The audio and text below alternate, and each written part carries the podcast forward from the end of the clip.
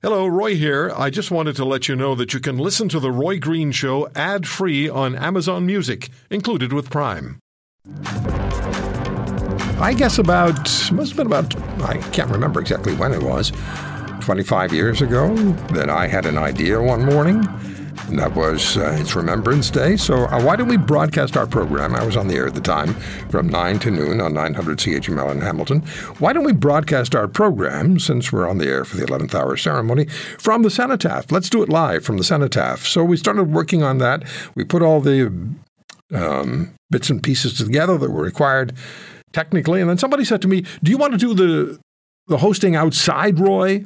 Or, or we could bring the you know our broadcast unit that's heated and you can be inside and broadcast from there. And I said, well, look, the people who fought, the veterans, um, they didn't get a choice to fight inside where it was nice and warm. So, no, we're going to broadcast outside. And there were days that it was extremely cold.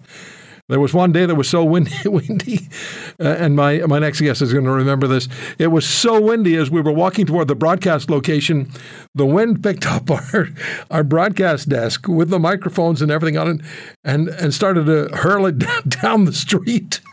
And we had to catch up with the desk and bring it back. Peggy Chapman is uh, with me. She's my good friend and former producer of uh, of the Roy Green Show on 900 CHML. Peggy is now with the Brantford Bulldogs of the Ontario Hockey League, the executive director of the Bulldogs Foundation. She works very closely with Ottawa Senators new owner Michael Andlauer. And uh, do you remember that, Peg, that, that the day when the desk went flying? I absolutely do because as a producer, all the technical people were looking at me, and I'm just thinking, oh my gosh, I hope we can uh, get this all back up, and I hope it still works yeah, that's that's another point, right? We have to wonder whether this, when we turn the push the button, is this thing going to work? Those are very special broadcasts, very special moments. What do you remember most? So, you know, you uh, you actually mentioned it from the beginning um, that uh, you know the having the heat and having all of that, and I just remember the first year that uh, you know you had us do it. Um, some of the folks because they're just they're doing their work right? Like setting up there's a lot to do back then especially for a live broadcast and complaining a bit. There it was windy and cold. Um, and i just remember you saying listen we have uh, guests coming that faced a lot worse yeah. and you know let's not uh, think about that and i i just remember that to this day, I remember that. I was I went to the Brantford Cenotaph today because we have a game today. So I, I went to the Brantford Cenotaph and um, beautiful day. And of course, when they're beautiful days, I think why couldn't we have had this one? exactly. Yeah, yeah, yeah. They the were freezing rain one year. Remember that? Oh, oh yeah. Was, uh, and and uh, so what I guess I remember the first year because we didn't really know how, if it would work, if people would come and uh, getting close to about quarter after 10, starting to see the veterans come. And back then, you know, it was 25 years ago, there were more veterans. And to see them coming in their uniforms and all the different uniforms, and, you know, it was uh, so moving because, you know, they all stood there um, just waiting and they were um, grateful. And um, that part, I, I still get. Uh, sad and angry at the same time when I hear a veteran, you know, thank me for, um, you know, uh, recognizing them in any way, because uh, what choice do we have? Of course, you know, we they shouldn't be thanking us ever. We sh- it should be the other way around. So it tells you sort of. Um, you know, at some point, I think we all started to take uh, advantage of the freedom that we had, and it was so wonderful that you did that, and especially at the cenotaph because really there weren't. Um, you know, it was just the veterans that were down there year after year, and uh, not really anybody else. And by the third year, you had schools involved. We, you know, it was huge. There was, uh, you know, both sides of Gore Park were packed. Like and you know it was it was i had to maneuver my way through people to get the guests to you yeah you know, by the third year the police estimated 25000 people were downtown and you, yeah. you, couldn't move in that particular downtown area you couldn't move you couldn't drive anywhere because all the streets were, were just they closed the streets because there yeah. were so so many people And and what was really amazing to me, you know, when the veterans stood and they stood together and they stood at attention, and it was the eleventh hour ceremony, Peggy. And one year I remember because a lot of kids came. As you're right, uh, the school boards each sent a thousand students. The school buses were uh, just parked down either side of the of the of um, I never get Main Street or King Street Street, whatever it was. Uh, they were parked on on both sides of the street all the way down. School buses. They were little kids. And then I looked over at the veterans and they've been talking to the to the children prior to the ceremony. And I looked over during the ceremony, and there was these little kids, Yes. each of them standing with a veteran, holding the veteran's hand. Nobody had rehearsed this; it No. just happened. It's amazing. and and crying too. Like I mean, you can't Oh yes, to do that. And I also remember, and I don't even know if I've shared this with you because it's such a busy day. Like it's it's a lot of uh, oh you were you were flying moving everywhere. pieces, but I could also hear it. I had a headset, and um, when I remember standing, you were interviewing a veteran, and I was with his daughter who brought him, and he started telling you his story, and she grabbed my hand and started weeping and said, and I'm going to cry right now, but she just said he never talked about it. We didn't know any of this. And she's like, can I get a copy of this? Because uh, we he he just didn't share the story. She said, I can't believe he's sitting here telling this, and thank you so much because we wouldn't have known otherwise. You know, uh, we heard that quite a bit eh, from uh, from Yes. from uh, families of veterans. The first time he's he's ever talked about this. We heard some amazing stories. One was uh, a gentleman who had been in the uh, in the Air Force. And he could still fit into his uniform. You know, when he was a 25 year old kid, he was still fitting into his uniform, which is, Yeah. you know, which is amazing. And he was such a such a kind, gentle gentleman. And he talked about being in a bomber on a bombing raid and they were shot down by uh, um, a German fighter plane. So the plane is, about, I don't know, this is at 18 or 20,000 feet up. And the plane is on its way down. And uh, the pilot or the captain of the plane uh, the, the, the, ordered them to, to, to bail out.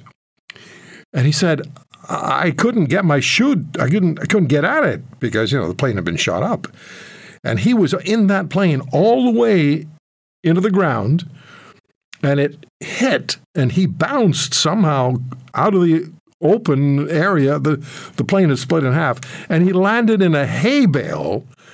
In, in, in a French farmer's field. and he said, I just got up and I walked away. And it was Sunday. You know, the way he told the story was just so amazing to listen to. Yeah. There's so many stories.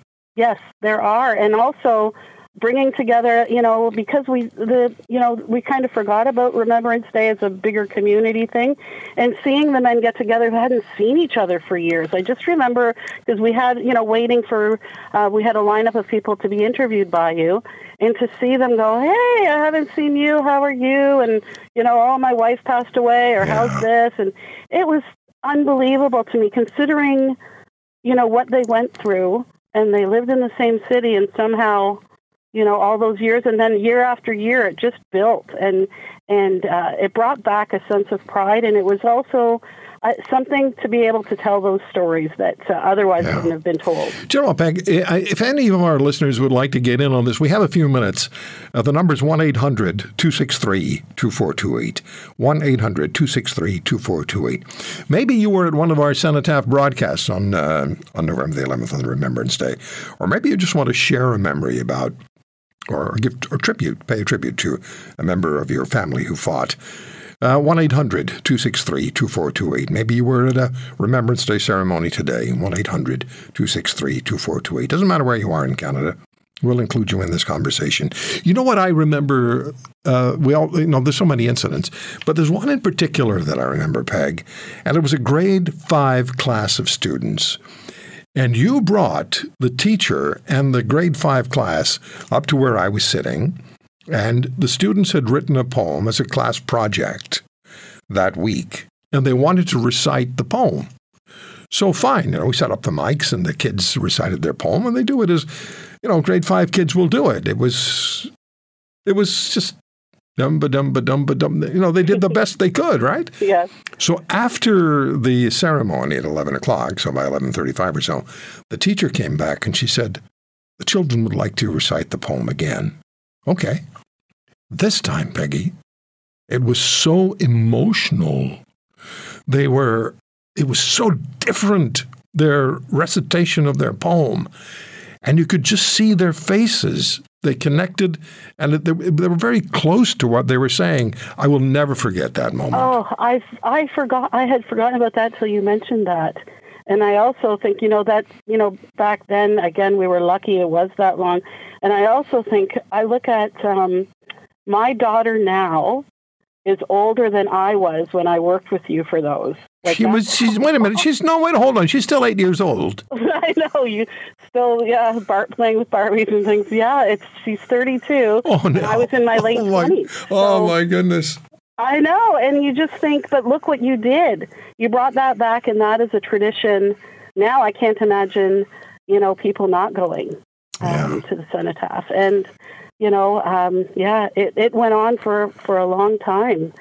And uh, I remember there were veterans lunches um, booked afterwards. Remember that? I, I all of a oh yes, Ed Mahoney started that to a lunch, you know, organizing um, event planning after. Ed Mahoney, and we played his clip at the top of the program when he was on with his uh, rem- reminiscing about being at Juno Beach on uh, on D-Day. Ed wrote me a letter. I didn't know who Ed was at the time. Wrote me a letter. Said all the politicians get there for the ceremony, and then they all go off to a catered lunch at City Hall, and they get all the, the attention. And the veterans just wander off and they go and have a coffee at Hortons. Nobody does anything for us. And you and I started talking about that, and we were able to uh, organize. What was the hotel? Which one? Do you remember? It wouldn't. I thought it was the Crowne Plaza. No, no, I could no, be wrong. It was no. right in Gore Park. Yeah, no, it was. Uh, it was. Uh, I can't. I'm so the sorry. Connaught? Was no, it Connaught, no, it wasn't maybe? But anyway, we we were able to organize a luncheon for the veterans, and after each uh, Remembrance Day broadcast, they were able to go to the. Oh, I wish I could remember the name of the hotel. They were able to go to the hotel and bring a guest Right. And they sat and had a great lunch and they each got a gift. And yeah. you had a lot to do with organizing that. That was amazing. That, but that inspired other people to come forward. That's the beauty of what you can do with your show is, um, you know, you start that and then other people get involved and uh, sort of carry it forward and expand it. And, you know, we didn't have that. I just, I want the people of Hamilton specifically to know that, again, it was just a handful of veterans down at the cenotaph before that for years and years. Yeah. And it yeah. became what it is now. Yeah. And um, yeah, and again, you know, the thanking of uh, a veteran. And I remember also going around um, getting poppies to everybody. Yes, you did. You know, people just didn't wear poppies a lot back then. Nah, you were amazing. Listen, we got uh, no, we don't. We got Brian on the line in Calgary. Hey, Brian, thanks for calling in. Hello, Brian. Hi. Yeah, I um, I wanted to talk about a, a, vet that I had a chance to thank at the last Remembrance Day service at Currie Barracks in Calgary. Um, my dad had always said to me, "If you really appreciate what they do, take take time to thank them." This is going to be emotional. I'm sorry. Um, this particular vet, I had walked up to him and I, I had thanked him for his service. He was a World War One vet. And he started to cry, and I'm thinking, oh my God, what have I done? And he said, you know, he said, in my 81 years since the Second World War, nobody had ever bothered to thank me personally. Yeah. You know, we would hear that periodically, Brian, from the veterans yeah. as well. No one's ever taken the time to talk to me. Nobody's ever the time taken the time to thank me. And it is an emotional time, isn't it? It really does I mean, register with you. Here we stood, the two of us, we embraced. Wonderful. And you know, we you know, tears streaming down both our eyes at the time. And you know, the next day there was a picture in the Calgary Sun of the two of us standing in the uh, you know in the sunlight. Oh, that's great. Thank and, you so much. Thank you so much for sharing that, Brian. Thank you. Okay. Really Thanks. appreciate it. Thank you. That's a great call. Um, there were so many incidents. You know, there, there, after the ceremony one year, Peg. Remember this? We uh, we get a call from the Ontario Provincial Police And they said, uh, people don't know the geography of the Hamilton Burlington area. There's a Skyway Bridge connects Burlington and Hamilton. It's a big bridge, multi lane. And the police said there were cars pulled over on the shoulder on both sides of the bridge. And right. they were just stopped.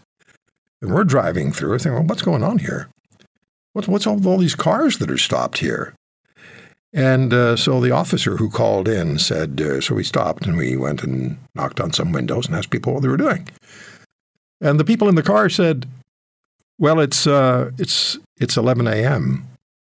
On Remembrance Day, we're listening to the radio, listening to uh, the Roy Green Show on CHML. And we're going to stop for the two minutes of silence. We're not going to drive. We're not going to do anything. We're going to stop here.